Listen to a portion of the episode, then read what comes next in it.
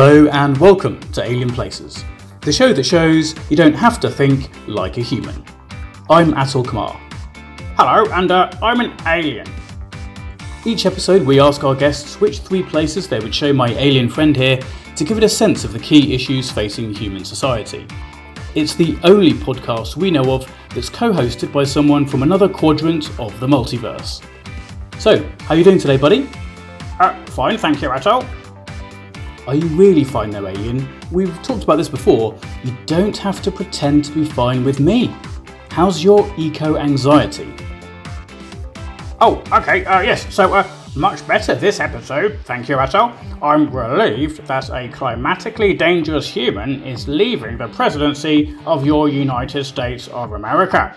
So you have a slightly lower probability of a runaway greenhouse effect and ending up like Venus. So, uh, due to the principle of cause and effect, my eco anxiety is, as you'd expect, now much lower. Thank you for asking, Atul.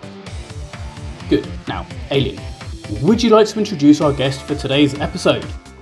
Oh, oh, can I? Again? Oh, oh, yes, I enjoyed it last time. Oh, thank you, Atul. Yep, just read from the notes there again, please, Alien. Oh, hooray! Oh, oh. Richard James MacCowan is the founder of the non-profit Biomimicry UK and also works with ISO, or International Organization for Standardization for Biomimetics. Richard has taught at some of the top design schools in the world, including the Royal College of Art in the UK and the Pratt Institute in the US. Richard is an award winning designer and develops innovations that reduce costs and improve efficiency. Uh, how was that, Atul? That was a very good introduction, thank you, Alien. And welcome Richard James MacCowan to Alien Places. Yeah, hello, Atul, and hello, Alien. Thank you very much for having me. So, uh, something that I ask all my guests uh, now on Alien Places is um, Is that your first experience of being introduced by an alien from another sector of space? I would say a green one, but do getting interviewed by an MP counts? It does, yes. So uh, maybe it's not yeah. the first time you've been uh, interviewed by an alien. I know. Well, but it's a special one at Christmas, and I love the alien's hat that he's wearing as well. And um, did the alien get all the details right there about your background? Yeah, that's right. I mean, I also um, run Biomimicry Innovation Lab, which is a uh, consultancy which I actually started on the 25th of December 2019. Little did I know that mm-hmm. this kind of year was coming up. And uh, that's actually a non-profit, were you saying earlier to me, just before we started recording? Well, that, uh... Biomimicry, uh, Biomimicry in the UK uh, is a uh, non-profit, and the Innovation Lab is uh, for-profit. So that's sort of your consultancy. Yeah, and then I've got another company that which we started a number of years ago with some people looking into the health and well-being of horses.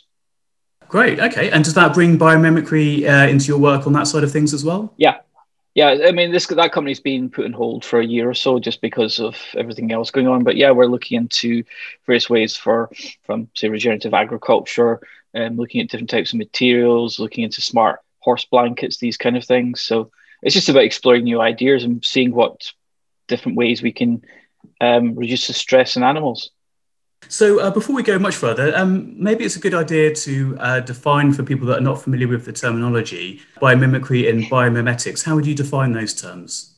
Well, there's lots of phrases flying around from neo biomimetics, as they're calling it now in Japan, um, to bionics, biomimicry, biomimetics, bio-inspired, biologically inspired. Um, I've had my team actually doing research on this in the UK at the moment, having to search all of these 10 or 15 different words. And they're, in its essence, they're all the same.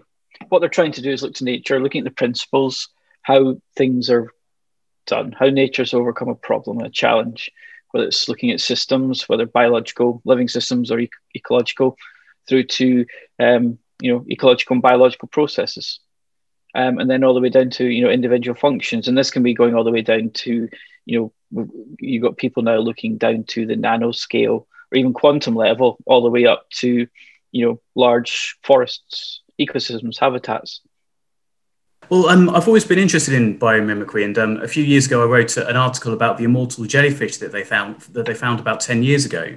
Um, are you familiar with that example of sort of potential biomimicry, and what's your thoughts on that that, that particular example? Well, that'd be an amazing thing about. I mean, because people are always looking for the elixir of life. How can we regenerate body parts? Because you know we do self repair. You know, especially if you've got young children, the amount of times they bang and bump their heads and cut themselves. That the problem is, is when we self repair, it doesn't come back new. It comes back at the same kind of um, you know decay as the rest of our bodies. So to find a way to kind of prolong life or keep regenerating, I mean that'd be an excellent idea. But also, I don't know, alien. If you think that could be that quite terrifying, because what would happen if nobody ever died?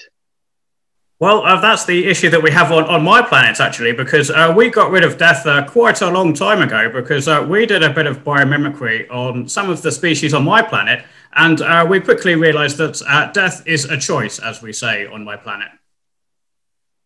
That's an interesting, a very interesting area because that's the thing. Would you want to live forever? Imagine having to quantify all those things that you've learned over time.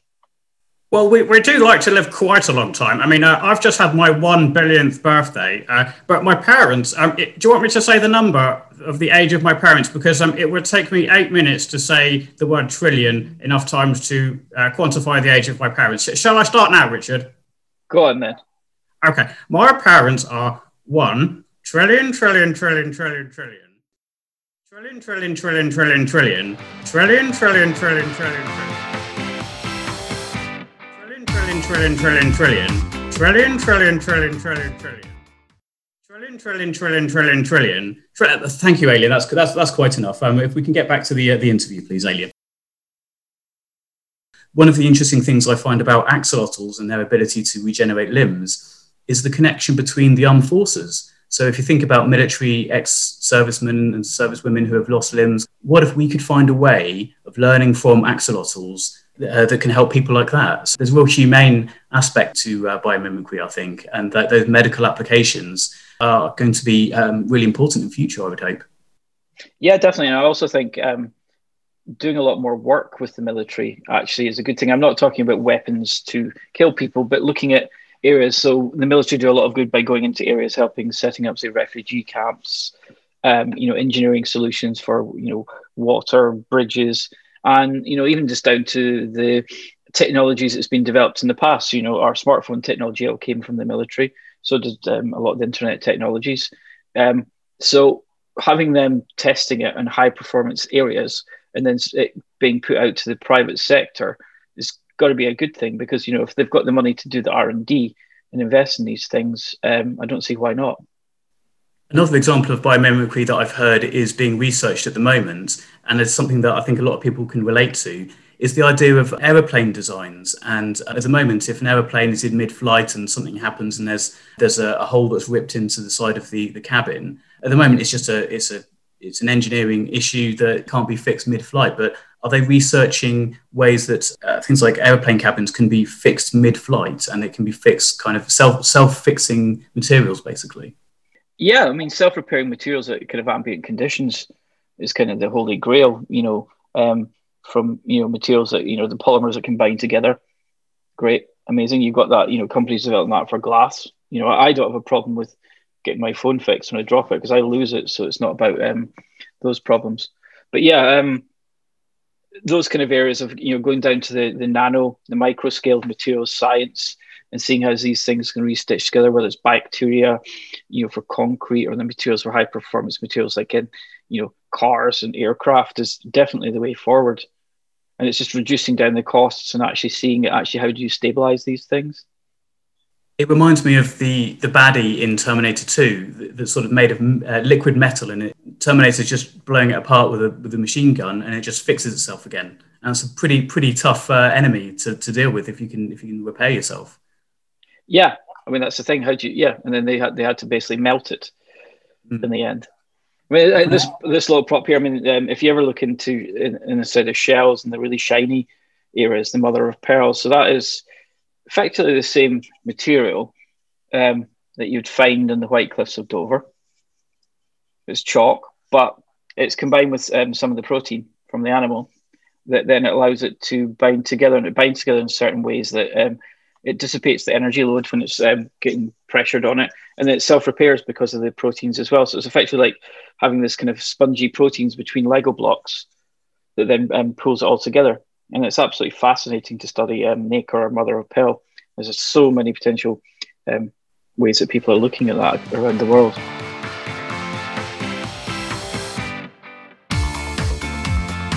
Okay, so you've had a chance to think about your three places and the three songs and films that you'd show the alien here. Uh, so let's get into your first of your three places. Yeah, well, the first place um, I would take um, Alien along to is the Highlands of Scotland. So um, I grew up just outside Glasgow, and my grandparents, uh, one of the sets of grandparents, lived up um, near Inverary on Loch Fyne, and I was always I was used to be going there Christmas holidays and the summer and that, and we would just run around and go nuts. My grandfather was very much used to work in farming and agriculture, but he would teach me about the interconnectedness of everything. So how the rainfall goes in, obviously the rain goes into the streams, but then it's watering into the trees and the soil, and then the impacts of um, fish farming and growing um, other things on the sea loch and how that impacted onto the coastline and then into um, poisoning, say, some of the animals because of some of the, the toxins in the fish and that. So I learned very, very um, early on as a, um, about how things work in a system. Mm. I was just fascinated by that. I was fascinated by flight. I was fascinated by things under the water and just things that connected. I've always been, in, and it just it's always stuck with me, kind of this system of the cause and effects, what the relationships and what the trade offs that you find in the natural world and it's very useful to take that into actually the study of that to then developing new technologies. The idea that things are connected is, has been around for a long time, hasn't it, Alien? Uh, oh, oh, yes, we, we understand uh, the systems thinking, and it's uh, it's nice to see it in the Highlands of Scotland. And, and uh, any particular species that you'd like to show me in the Highlands? I would say one of the not the funniest thing, but my grandparents used to have a book on the shelf called The Midges of Scotland, and it was about three inches thick, and this was about seven or eight inches um, high. And yeah, these midges, mosquitoes, were very, very small, but they would come at you in their millions. And it shows you that, you know, you don't need to be big to make a massive impact. But they were also, you know, they were feed for other, but they would, you know, they would feast on people from outside or you weren't used to it. So you would have to go at certain times of the year, certain times of the day and try and avoid it. My aunt and uncle actually have these um, zappers outside their house, and they actually then come out in the morning. It's killed off all the mosquitoes, uh, midges, sorry, and then they use it as um, feed for their plants. They scoop them all up and put them onto their crops. So I don't know if you've got insects like that, um, alien, on your world. Oh, we, we do have uh, quite a few insects. Yes, we've got quite a wide range of uh, biodiversity. Uh, I'm a sort of middle-sized species on my planet, so we've got loads and loads of small midges and uh, insects, and a few bigger than me as well. That's going to be scary. Well, uh, they don't have all the skills that I have uh, because they those bigger species haven't really bothered with biomimicry. You see, so um, they they can attack us, but we just heal immediately afterwards. Well, it's still good at heart, though. Uh, it's, it's not pleasant. You're absolutely right, Richard James MacCowan. and uh, what about the, uh, the, the song that you play the alien in um, uh, in the Highlands of Scotland? Yeah, the first song is um, actually "Where Is the Love?" the Black Eyed Peas. Um, this song is, and I also like the video. It's very much about just not just about racial oppression in America, but it's about kind of people just being together again and actually being part of a community. Well, that's the way I see it anyway. And I think very much, um, as you know, Alien, during this um, the COVID crisis, you're seeing a lot more people coming together and knowing their neighbours. And I don't know if you've ever had the chance to go to London and being on the tube, that people didn't talk to each other, but now people do. Oh, really? Okay. I haven't been to London since the uh, pandemic started. So uh, that's interesting. Yeah. So to me, that, that song is about where's the love. We need to start, to me, it's about where's the love for our natural world as well. We need to start thinking not just about what we want, so the desires, but actually what's good for ourselves. You know, we're letting everybody's realizing a lot more now. It's better to be out in the natural world for mental health. So we should start protecting a lot more because it's you've only got one planet. There's, there's only one Earth, um, uh, Richard James MacCowan. It's something that a lot of humans seem to forget. Yeah, especially those in the uh, the neoliberalists and the capitalists of this planet who just think about greed and profit and um, you know how orange can they make their faces. But as you mm-hmm. mentioned in the beginning, you know one of those people is luckily um, leaving. Unfortunately, not this planet, but leaving one house to go to another one. Yeah, great news for the climate and for many hundreds of thousands of other reasons as well. Why that's good news for humanity. So uh, that's, that's that's great. One of the most positive things that's come out of 2020. Um, so where is the love by the Black Eyed Peas? Great. So we'll look forward to listening to that in the Highlands of Scotland. And uh, what about the film that you would show the alien in Scotland? I would show them the Time Machine. Now, not the uh, the one that was produced, uh, you know, 15, 20 years ago, but the original one back in the, the mid 20th century. And it's based on H.G. Wells' um, Time Machine. And this was one of the films that I remember for years. And it's just the, the way that you can go build a time machine to go into the future, but then actually seeing the future is not that great because what's happened is society's splintered in two. And there's the haves and the have nots. And effectively, the people that think they've got everything actually are actually just the drones for the people living underground. And they don't have any knowledge is gone but they live in this beautiful society. But they're all kind of just almost like drones. And they're just as a feed and a feed for the um, it's, it's the mocks who live underground. And I think it's just a, it's almost a way of looking at our society. And I just find it fascinating that H.G. Wells can write a book and then it gets turned into a film. And they, they did it with the special effects weren't as great, but it kind of still had that kind of impact and it as you can um, actually get from like you know modern films these days, just because the acting and the quality of kind of the the narrative as well. Uh, Atul tells me that humans don't have time machines. Is that true, Richard? Well, that's technically true, unless um, you send um, somebody goes almost close to the speed of light, and then you can do the, the, the twin paradox, can't you? Or is it the grandfather paradox, where you can actually, depending how fast you travel, actually time changes relative to the person on uh, the ground on the earth. Yeah, it's a, it's, a, it's a shame that we don't have a real time machine. I mean, one of the things that I remember about Richard Dawkins um, when, when he talks about the difference between an, animals and humans is that one of the few differences between animals and humans is the ability of the human mind to look over distant time horizons and project and think about the future before it happens and change our course accordingly. And what you're highlighting there with the time machine film is uh, a sort of a, a, cautionary tale about if we don't change our course, this is one of the future paths of humanity, and this is how how bad things could get. Um, so it's important to have these films, um, isn't it? Because it, it's sort of visualizing a, a, negative future that we need to move move away from and uh, think about what we want to move towards instead. Yeah, and I mean, I, it's it's great you brought that. I just um, finished reading a book, the Climate Change and the Green New Deal by um, Noam Chomsky and Robert Pollin and I'd highly recommend anyone to read that. It's very, very insightful about how should we should uh, do a global Green New Deal, even down to the fact that it's great that Europe are doing the, you know, the Green New Deal, but they were only putting up, uh, as the both them commentated, about a third to a quarter of the amount of money that we need to actually achieve it, and it talks about the timeframes to change capitalism, neoliberalism, and how do you actually it's, it's about convincing people there's a better way.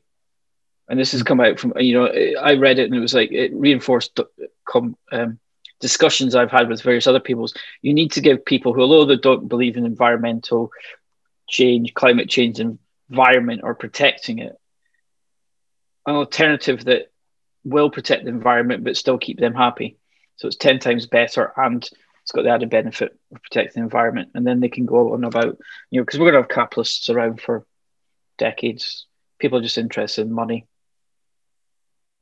Yeah, it's harnessing that power of capitalism for, for, for positive reasons. And actually, most of the evidence coming out um, uh, recently is that there's more profits to be made through investing in things like renewable energies than uh, investing in fossil fuels. And um, the, the idea of fossil fuel subsidies, I mean, I wonder what an alien thinks of that. Uh, well, it's uh, very self-harming, is my opinion, Atul. What do you think, Richard? Oh, definitely. I think it's ridiculous. Absolutely ridiculous. And it's just, yeah, so many investments and so many, um, you know, pensions, everything like that country's money is are tied up in the fossil fuel industry. And we need to over time divest from it. It has to take there has to be a time consideration to me moving away from this so we can actually start helping the people out who work in that industry because they will need to be supported through their pensions, you know, and the changes in jobs and skills like that as well. But yeah, we're seeing that, you know, the sovereign wealth fund of Norway is now divesting completely from oil to, you know, the Middle Eastern um, countries are looking at changing their plans as well. So as people are starting to shift, it's going to take a momentum and you're going to see it over time. If we can speed that up, all the better. Yeah, there's an inevitability about it, isn't there? That uh, I think some, thinking about something like the time machine and that, that film kind of helps us to think about the future and helps helps us to think that we can look into the future. You know, when when when we're not animals, we are humans, and we can use our brains to think about the future, project into the future, and uh, and make it a good one instead of making it a bad one. So that's uh, that's great to show the alien uh, the time machine there and uh, show that we can actually kind of think about the future in a positive way.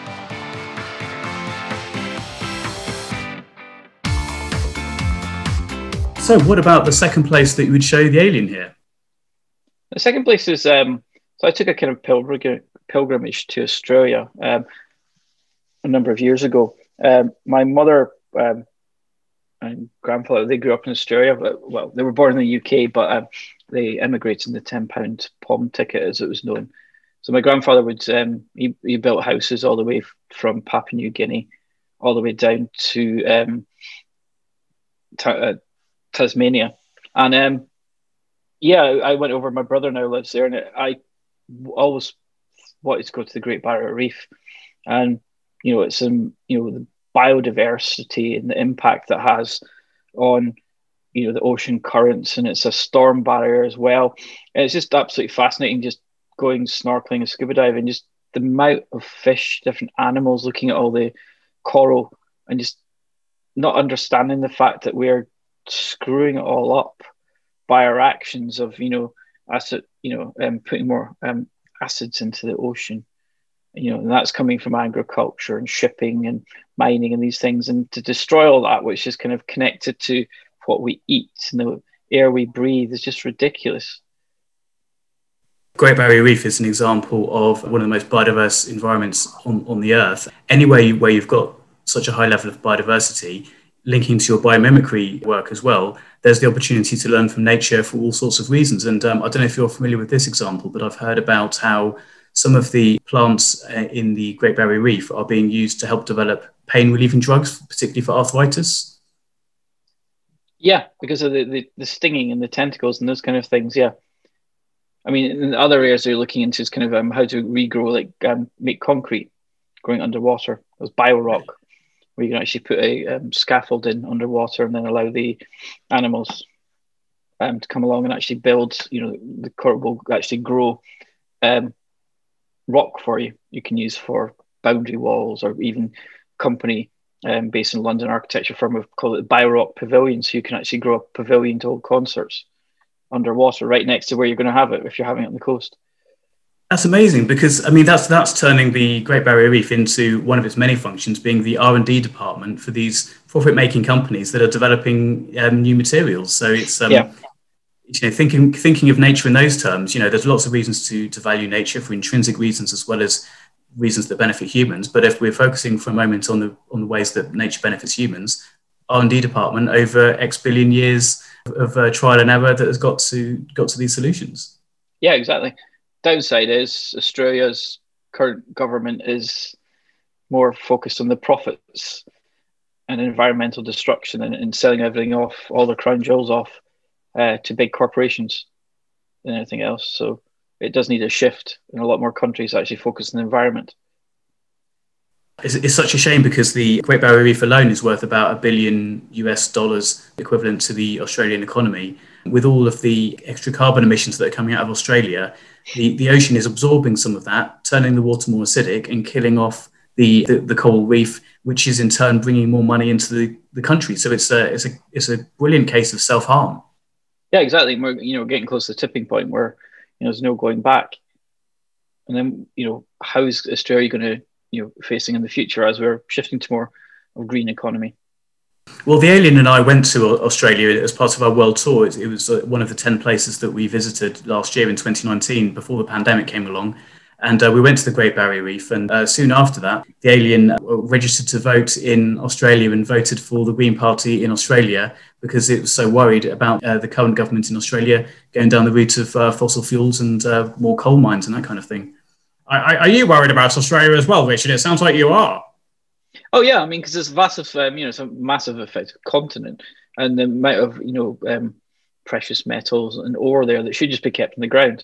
You know, they should be using you know clean technologies. You know, capturing sunlight a lot more, using the different you know changes in temperatures to make um, you know energy from that and ground source heat pumps and these kind of things, and having to rely and um, you know digging up you know Aboriginal sites to destroying other habitats is it's unbelievably short-sighted by the um, Australian government. Of course, Australia was on fire early, you know, in early 2020. In January 2020, the whole, the, you know, huge areas of the continent of Australia were on fire, and um, it, it, sort of boggles the mind that that hasn't prompted a, uh, a very strong policy change in a different direction towards renewables. Well, exactly, and people don't understand when they say, "Oh, it's burning," but they, you know this is a clear example of the changing climate. We're getting a lot more intense rainfalls, which then causes greater growth of the plants, um, which then coupled that with more dry periods, then dries off these um, plants that are growing a lot more than usual, and you're basically creating a tinderbox. Yeah, so yeah. yeah. Yeah, and it creates a, a, positive feedback loop where you get more and more fire, and then that, that additional fire puts more carbon into the atmosphere, which causes more fire ultimately.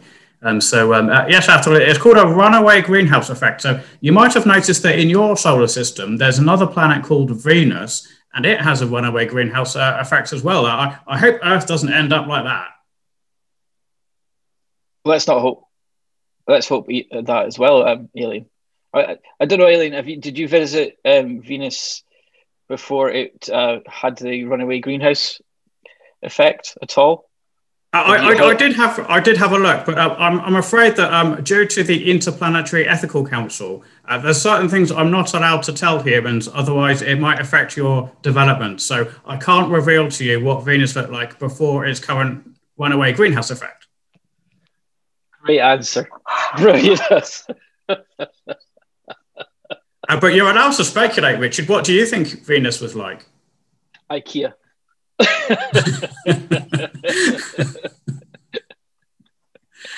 uh, it was uh, rather flammable, yes. I, I, think I'm allowed to say that. Yeah. uh, so, um, what about the uh, the song that you would play the alien in Australia? Which song would you play when you're looking over the uh, the burnt landscape of Australia?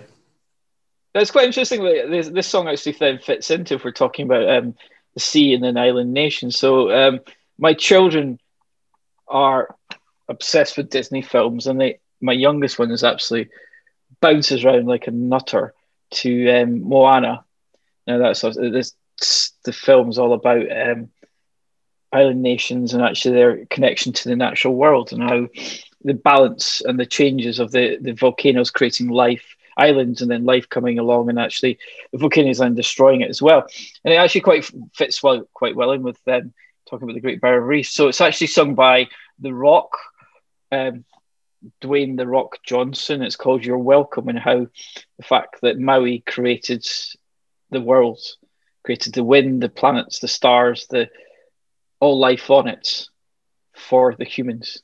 And um, it's quite a good song actually as well who knew that Dwayne Johnson could actually sing? Mm. I, am more impressed with that one actually. And yeah, I just I just like the song. I can't not like it because on my um, Spotify account, that is the top ranked song that we played this year, only about 300 times. Um, I think that was just one day. Um, so yeah, it's kind of ingrained in my head now. I haven't seen the full film yet, but I, it's it's on my list. And but the the, the yeah, we've only watched it. We've only watched it about 452 times. Yeah, yeah, yeah. It's sort of the latest. Uh, well, it's a modern day version of Frozen, isn't it? Where the kids are watching it on repeat. Oh yeah, we've got Frozen going as well. Yeah. Yeah.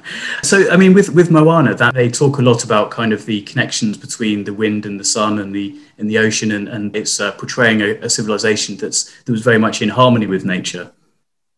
Yeah, exactly. And um, for me, it, it's quite an interesting. It's a great little video as well because it gets you thinking about, you know, these ancient civilizations or indigenous peoples, as we want to, you know, call it, and how they actually had more of a connection to nature and they were more in balance with it and you what kind of carrying capacity the land had. Yeah, good. Um, and uh, what about the film that you would show the alien? The film I would show is very much connected to that. It's another, is one. So if my kids geeked out and loved Moana, I Avatar just kind of blew me away.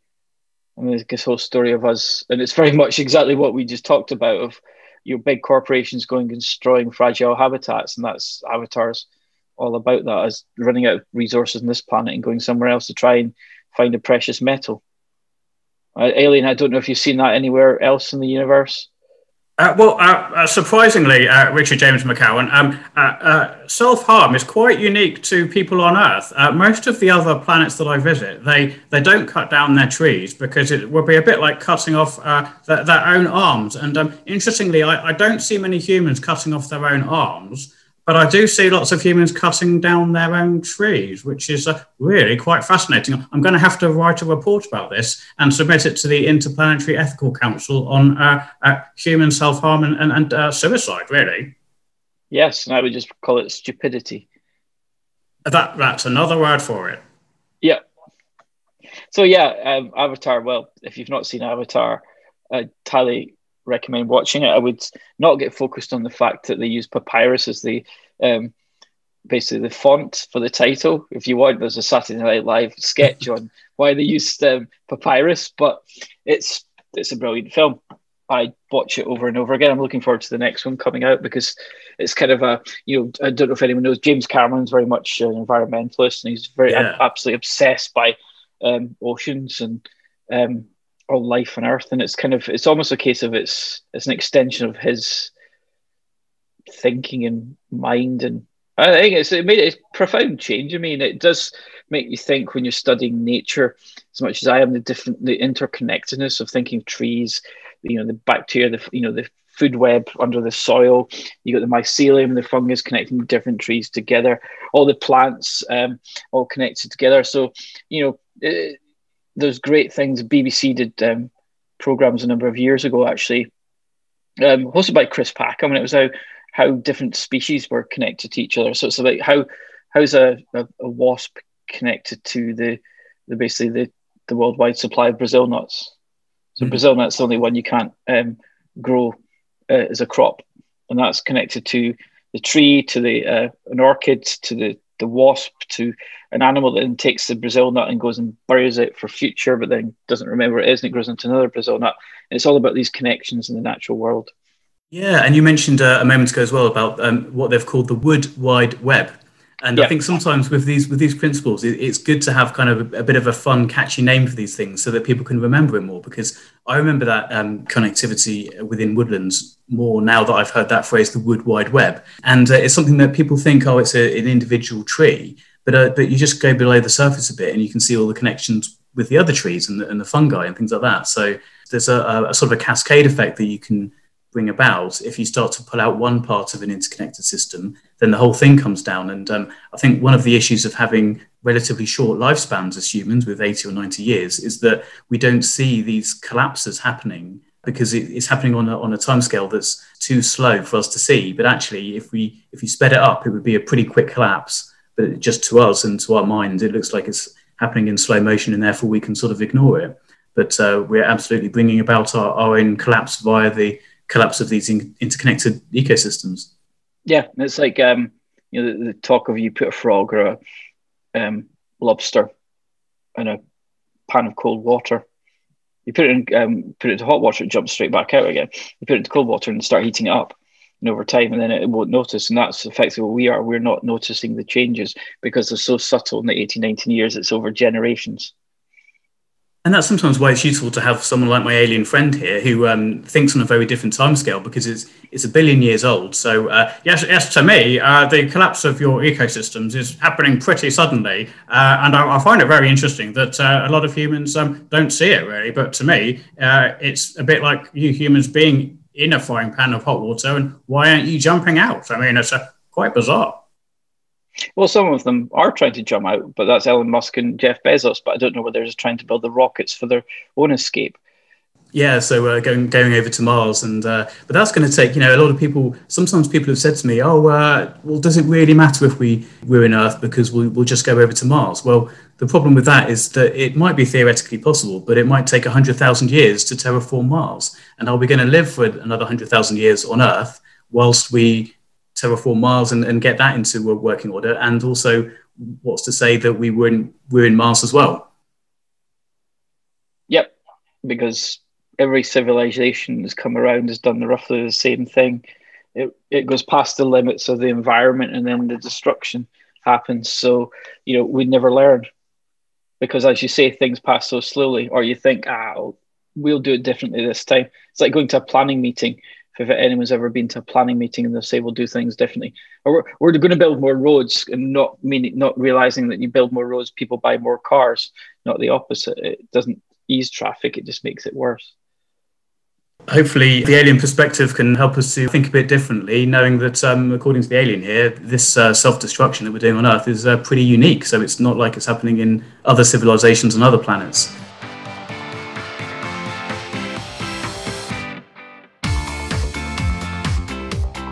shall we move on to the third place then so what would be the third place that you would show the alien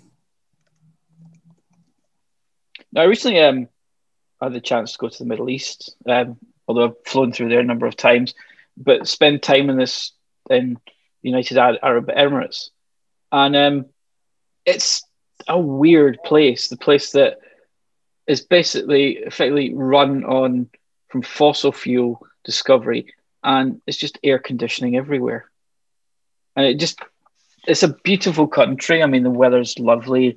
You know, there's fragile ecosystems and habitats like um, mangrove swamps were protecting the coastline and you know providing um, places for um, schools of fish, juvenile fish. But it just doesn't make sense. You know, you walk around and you see them watering the grass during the midday sun. It's like, is that the best time to do it?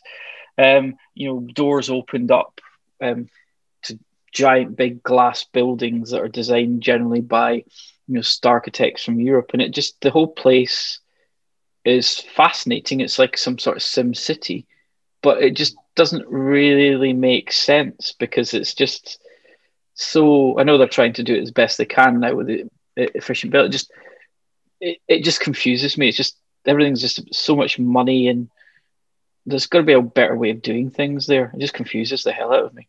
So this is Abu Dhabi itself, or the whole yeah. country? Or, yeah. Well, the whole country. I mean, there are you know, if you go to um, places with um, you know rural places there are people living without air conditioning and houses being designed to you know be very cool during the day by you know being very thick walls very small windows and those kind of things but it's just you know the rest of the place in the city centers is just all money and tall buildings and you know you've got even got the tallest building in the world that's not connected to our sewer system so they have to take away the human and food waste and trucks which is ridiculous.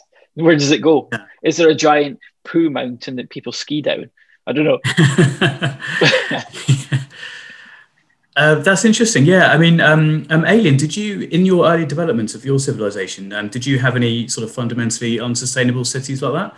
Oh, well, yes, yes, we did actually, uh, Atul. Yeah, so what we did a few trillion years ago, uh, before we realized how to manage our planet sustainably, we had a few cities a bit like that in a desert and leading lots of water, and uh, we just abandoned them, to be honest, Richard James MacCowan.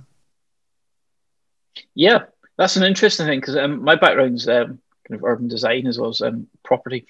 And you do start thinking this, it's like, you know, in the natural world of um, habitats, you know, nests, aren't working, they just get abandoned. But eventually, you know, some of the cities that it, throughout history have been, but why in the modern civilization, if we want to call ourselves that, have we not abandoned cities?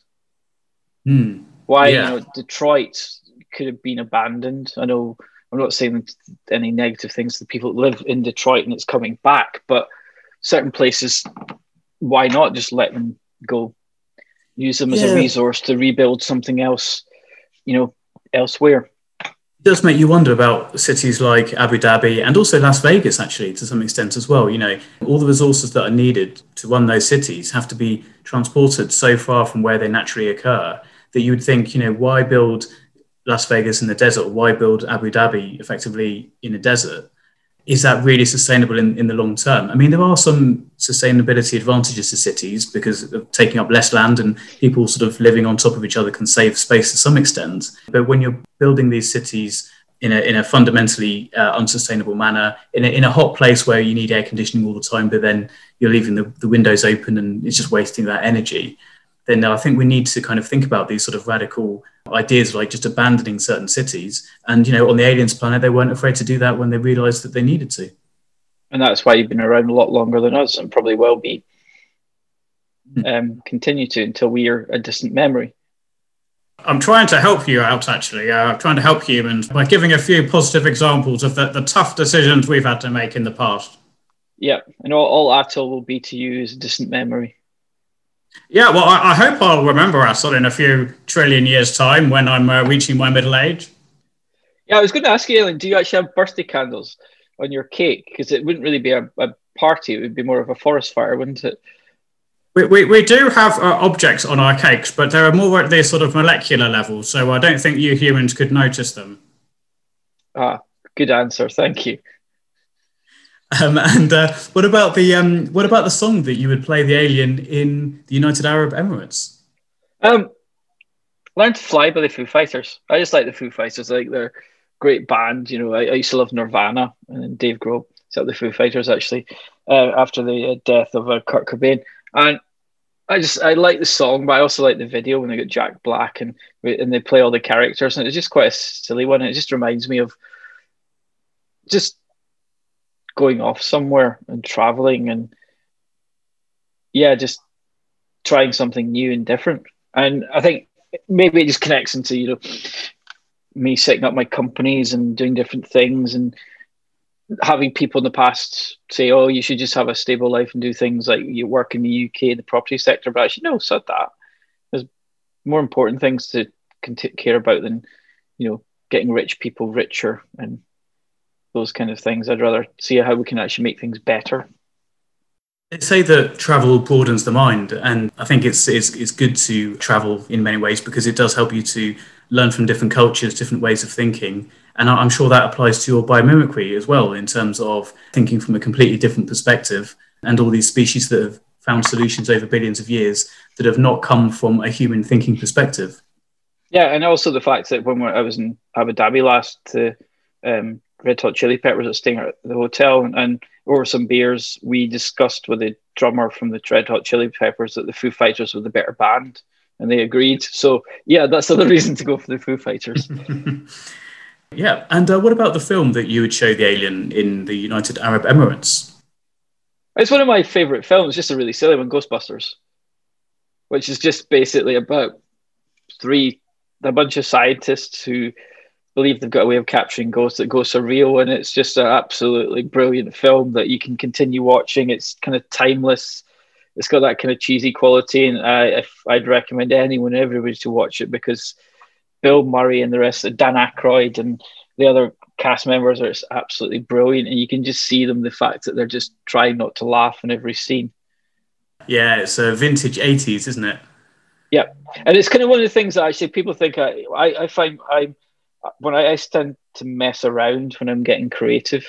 a lot of people find that I'm working that if I'm engaged, I'm generally messing around because that's engaging my creative side of the brain. And watching things like that, it kind of relaxes you. And I, I just humor. I will not work with anyone who doesn't have a sense of humor as well. So it kind of yeah, definitely. It sort of um, it helps to kind of access different parts of the brain, as you say, because what we've been doing as a species so far has not been working in terms of driving us towards this unsustainable path. So we have to access different parts of our brain, think differently. Films like uh, Ghostbusters, which is obviously uh, completely fictional, um, and uh, The Alien. Uh, have you seen Ghostbusters? Uh, yes, Atoll. I, I, watched it on the internet uh, when you were asleep because obviously I, I, don't need to sleep. And um, yeah, I saw it. I, I like the Marshmallow Man. Yeah, that was Ghostbusters. Yeah, that was that's great. Um, it does make yeah, it makes you hungry watching that bit. Yeah, yeah. Especially when they blow it up and then there's marshmallow yeah. everywhere. Yeah. Okay, so uh, so you've uh, shown the alien three places around the world: the Highlands of Scotland, the Great Barrier Reef, the United Arab Emirates, and shown it some songs and films. Um, are there any sort of final messages that we haven't covered so far that you'd like the alien to take away on its on its journey back to its own planet? Yeah, I'd look at the um, negative correlations between this planet as we're getting wealthier, well, more urbanized as a species and not or as a race. We're destroying the planet more. And that should it should be a positive correlation. So there's a hmm. big push by a new area of research combining it's called planetary health. So you're combining human, ecological, and animal health together. And I think it's it'd be interesting for the alien to very much like study this and say, are we on the right track by doing that? Yes, that idea of having a uh, an inverse relationship between development and sustainability, and why isn't that uh, a, a, direct positive correlation between sustainability and development? But uh, we're going in the, in the opposite direction, and, yeah. and, really that goes to the heart of why the aliens come here instead of one of the other millions of planets out there. Uh, yes, that's right, Saturday. You're, you're a fascinating case study on Earth, and uh, I will be looking forward to submitting my report to the Interplanetary Ethical Council. Well, thank you very much.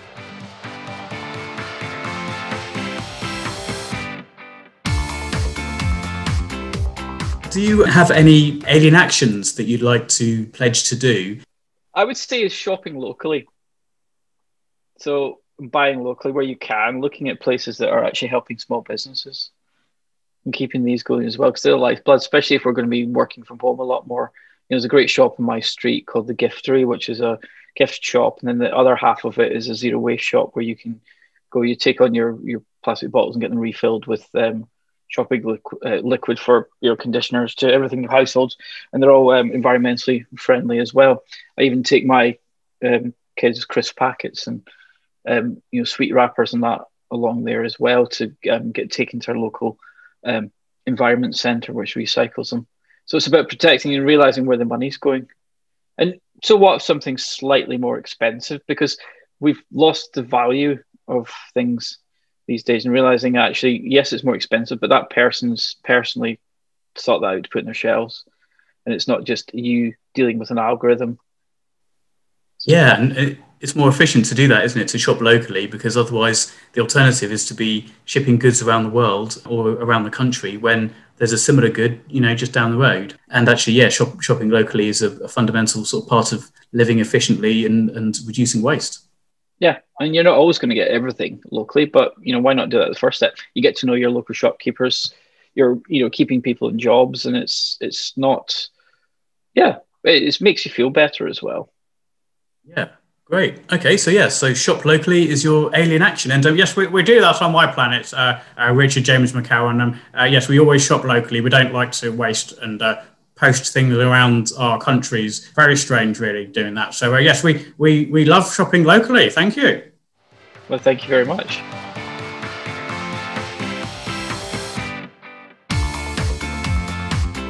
So, where can listeners find your website and find you on social media? Yeah, so um, also we mentioned a couple of businesses. So bio-uk.org. Um, check out. You can from there you can get links to um, on LinkedIn, Instagram. I think we're even on Pinterest as well. Um, uh, Twitter. Same with them. Biomimicry Innovation Lab for our, um, the consultancy, and that's uh, again on all the major social media platforms. And um, we tend to post a lot about scientific discoveries that are happening.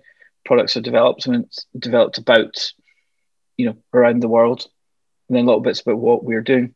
We like to share ideas, concepts. We do quite a lot of webinars as well.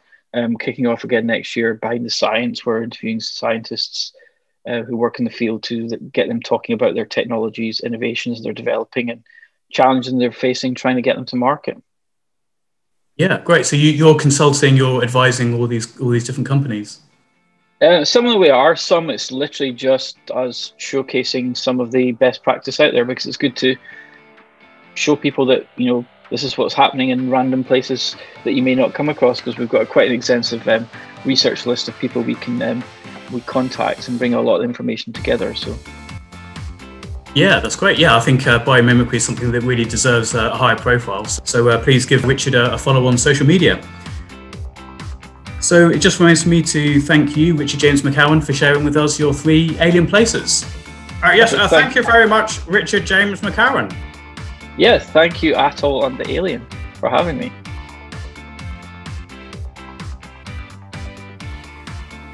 So, what did you think of that interview, Alien? Do you like the sound of Richard's work in biomimicry? Oh, yes, Atoll. He sounds like a very sensible human to be learning from the other species on your planet. I mean, they've been doing research and development for billions of years, so it would be a bit odd to ignore their results, Atoll. Indeed. And which of the three places, songs, and films that Richard chose do you like best? Well, I like the pharmacy. Uh, sorry, I mean, uh, Great Barrier Reef. And I like the song You're Welcome from the 2016 animated film Moana. Uh, I should say you're welcome to you, Atoll, after you thank me uh, for acting as a, a, cognitive mirror for humanity. Oh, wait, Uh, thank you, Alien, for acting as a cognitive mirror for humanity. You're welcome. Well, that's it for this episode of Alien Places. Thank you for listening. Bye!